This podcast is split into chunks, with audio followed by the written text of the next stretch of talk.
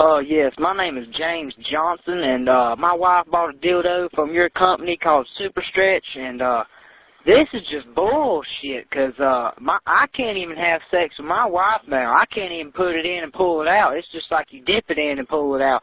It just falls right in there, and I got a big old slong now. This is ridiculous. It looks like a donkey dick that she bought.